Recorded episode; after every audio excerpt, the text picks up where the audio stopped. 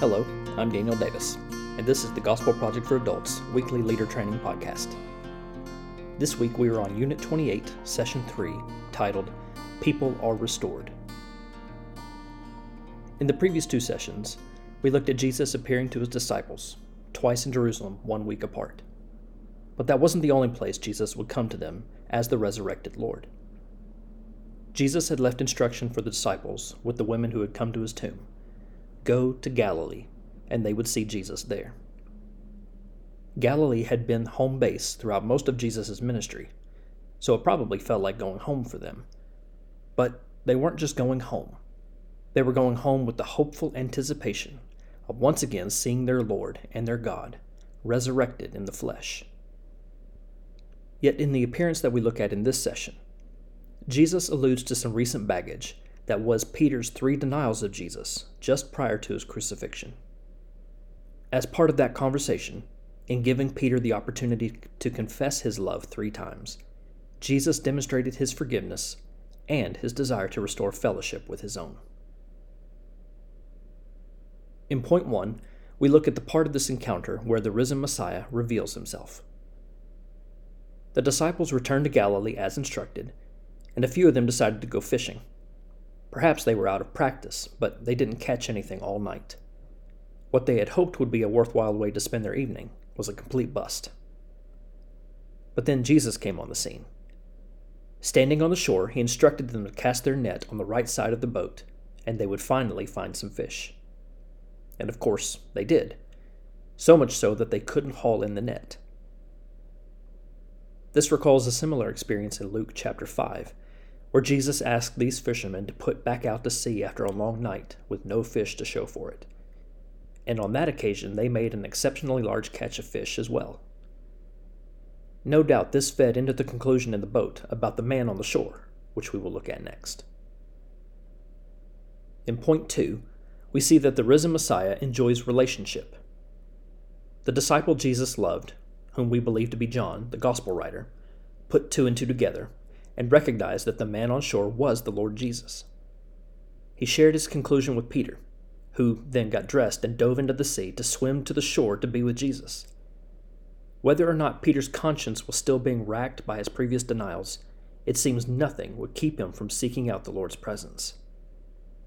He even abandoned the other disciples to deal with the net and the fish themselves.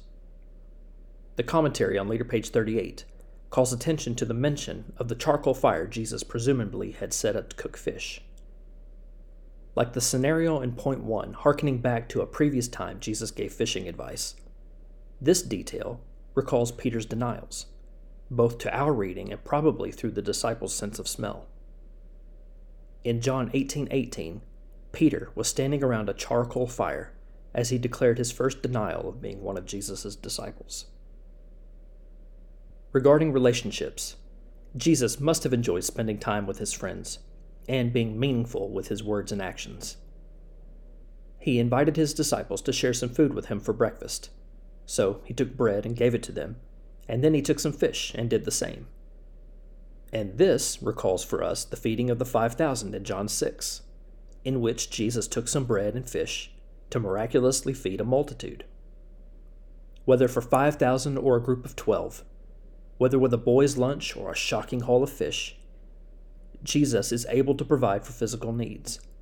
But even more importantly, the resurrected Christ is able to provide his people with his divine presence so that we may have fellowship with him as friends.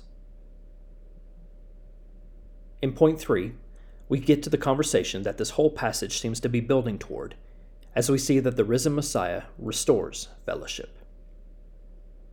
Peter had denied Christ three times before Jesus' crucifixion, and this on the heels of having abandoned Jesus at his arrest in the Garden of Gethsemane.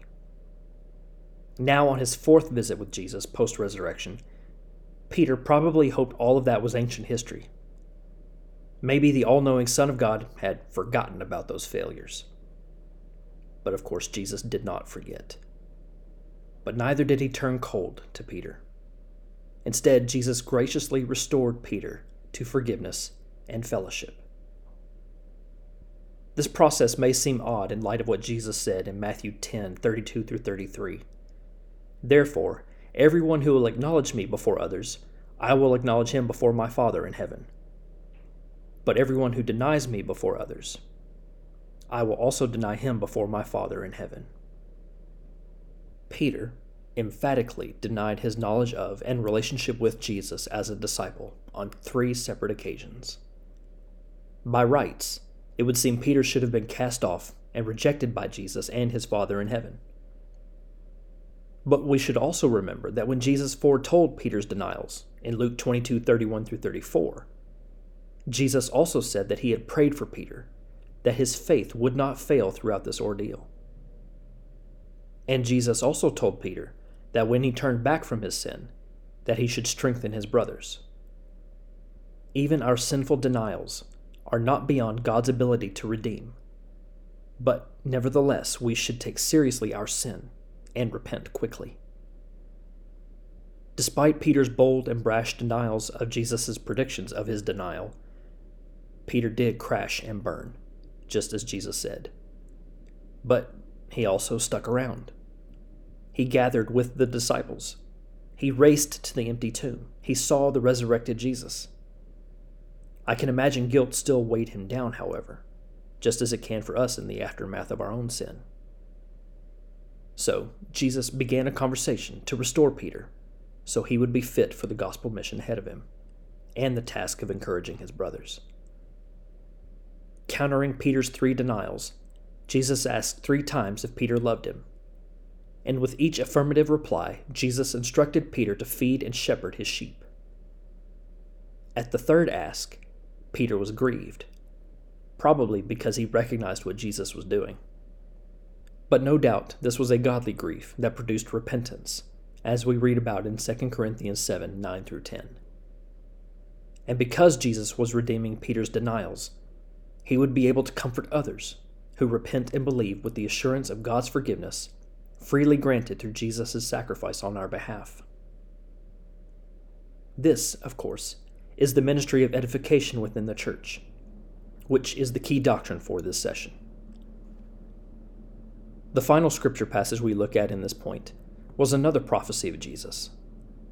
And given Jesus' track record with prophecies regarding his disciples' abandonment and Peter's denials, amongst all the others about his crucifixion, resurrection, and more, surely Peter was hearing this differently now. And even though Jesus' words were grim, illustrating a likely crucifixion in Peter's future, he still called on Peter to follow him. And no matter the circumstances or consequences, following Jesus would lead to the highest purpose in life to glorify God both in life and in death. Peter obeyed this call. He shepherded and fed sheep, helped to lead the church, wrote 1st and 2nd Peter, which have come down to us for our edification, and gave his life for Jesus. He wasn't perfect. He made poor choices and bad judgments but we can confidently say that he has been acknowledged by Jesus before his Father in heaven, and that because of the love and grace of God available to all sinners through repentance and faith in Jesus Christ.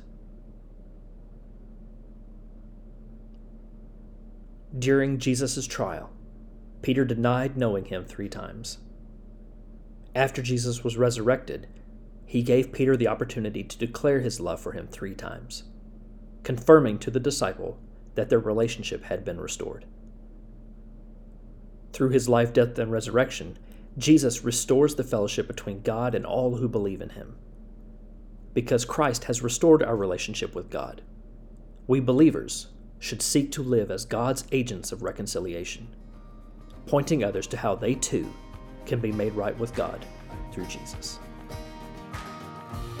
Thanks for listening to this week's leader training for the Gospel Project for Adults. For more resources to help you focus your ministry on the gospel, please visit gospelproject.com.